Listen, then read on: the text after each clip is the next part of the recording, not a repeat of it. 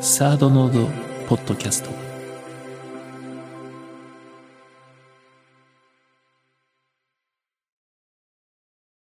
こんにちは。人生相談のコーナーです。では早速今日のお便り読んでいきたいと思います。人への憎しみも執着ですか？うん。なんかこれを聞いたときにあの、山下久美子さんのね、ドライブメイクレイジーっていう曲の歌詞で、誰かを憎んでしまいそうな情熱は、愛する印と信じて祈りを込めるっていうね、歌詞があるんだけど、なんかそれをふと思い出したね。うん。だその、憎しむという衝動の中にね、別の方に向ける力っていうのも同時にあるんじゃないかなと。まあでも、この人を憎んだり、嫌ったりするっていうこと、まあ批評性というのかな。っていうのは、やっぱ成長期には不可欠、とかどうしてもそうさ、自分自身を客観視できない頃っていうのは、あの、他者を見てね、あれは良くない、こうなりたくない、ああなりたいっていうのを感じるしかないからね。うん。だからこう自分の内面を見ていくための外界というのかな。そう。だと思うので、あの、何かを嫌だなって思ったりする感性は人間の成長過程には必要だと思うので、うん、その憎むほどの情熱っていうものが自分を形成していくっていうのは若い時にはあると思うんだよね。うん。何でもかんでもそれをこう取っていけばいいっていうわけじゃないけど。うん。で、あの先生嫌いだっていうのもあったりね、あいつ嫌だなって思ったりするじゃない？それを全部、まあまああの人にだっていいところあるんだからとかね、あの、人のいいところ見ていこうなんていうのはさ、一見聞こえはいいけど、もうめちゃめちゃ上から目線だからね。その人のいいところを見つけていこうっていうこと自体が。で、あの、そんなものの先には結局自分がイライラしてても、憎しんでても、損だから、あの、そんな無駄な感情は捨てて、いい感情で満たしましょう、みたいな。結局自分を愛してる、自分が好きだから、めんどくさくないから、ニコニコしときゃいいやってことと変わらないから、やっぱりね、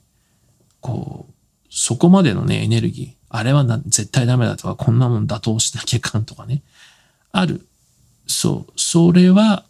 あるんだけど、ただそれは成長期、自分を客観視できない時はいいんだけれども、やっぱりこの執着なのかっていうね、問いが面白いんだよね。執着。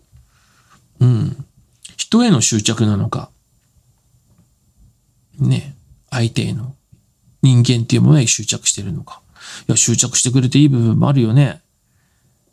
うん。でも憎しみ続けるっていうこと自体が執着なのか。まあ、そうかね。いや、どっちだ？あのね、あの、これ執着、何を執着って思ったかっていうと、やっぱ成長することを拒んでるように感じるね。そこに執着してる。自分の内面を見るっていうことを見ないようにしてるように感じる。いつまでも外に悪を見て、外に嫌なものを見て、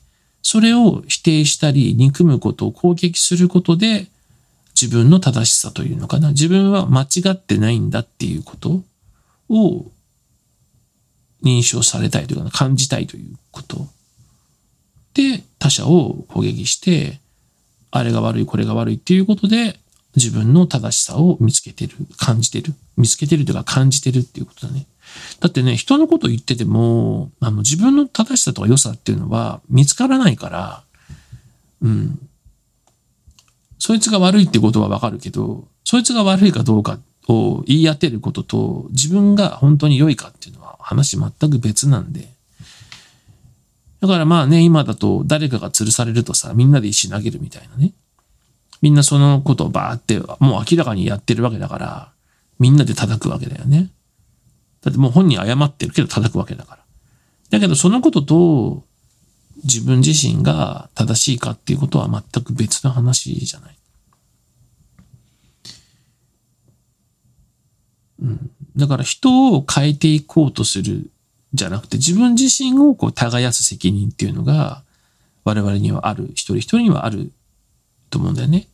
自分がどういうふうにそのことを見て感じて自分と向き合っていくのかっていうことがあると、まあ、責任があると思うから、あの、人を憎しむっていうものを全面否定せず、それは若い時成長過程には必要なものだし、逆に言うと勝手に自分が恨まれたり憎まれたりすることもあるよね。何もしてないのに。なんかの象徴になっちゃうんだろうね。そういうやつだっていうイメージね。でそういうシンボル化されちゃって憎まれたり嫌われたりすることもあるし、また自分もまた若い時には誰か何かをシンボル化してしまって憎んだり嫌ったりしたっていう経験もあるから、だからまあ自分もその目に遭うこともあるけど、まあ、その成長過程の中にはね、相手にとっては、その、なんていうかな。違うもの、ああじゃダメだっていうものとして、今見てるんだろうなっていうのも、まあ許していかないと、許せていかないといけないかなとは思うね。許すというかな、そういうのがあるよねっていうことはね。うん。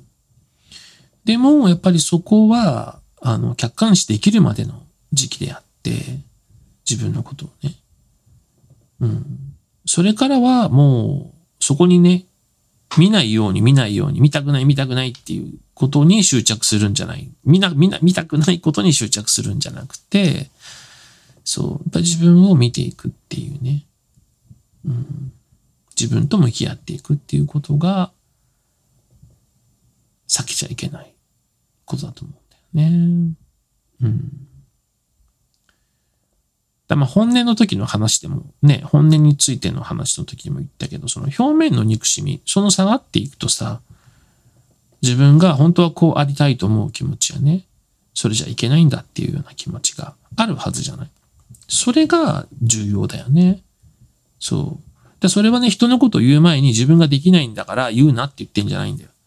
あの、できるようになってから言えとか、自分だってできないのに人のこと責めるなっていうことじゃなくて、あの、外に見つけるっていうことは何かを感じてそれを良くないと思うんだから、その思う自分の心の中にはもうちょっとそこ掘っていくと、本当はどうなのか、本当はどうしたらいいのか、どうあるべきなのかっていうのがあるじゃない？そしたら、それに対して今自分がどこまで向き合えてるのか、どこまでそれを表せてるのかっていうことが見えてくるわけだから、それに気づけたなと。何が大切かに気づけたから、じゃあ俺はこういうふうにしようっていうさ、ことが自分に向けられる。そこまで見ないと、例えばこう、うん、なんかこういうの聞いてて、なんだこいつの意見全然違うわって思った時に、これだけ押すのは簡単じゃん。意思表示。で、そういうふうに、こう、簡単に物事を批判したり否定したりして、なんか自分の意見を持ったようにね、感じちゃうけど、そんなのはさ、何の価値もなくて、あの、その風にこうだと思ったら、じゃあ、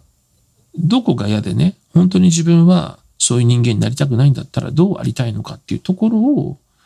あの自分がどれくらい、こう、真実にね、純粋に向き合えてるのかなっていうところを、耕していけたら、成長になると思うから、そう。なので、まあ、執着の一種だと思うね。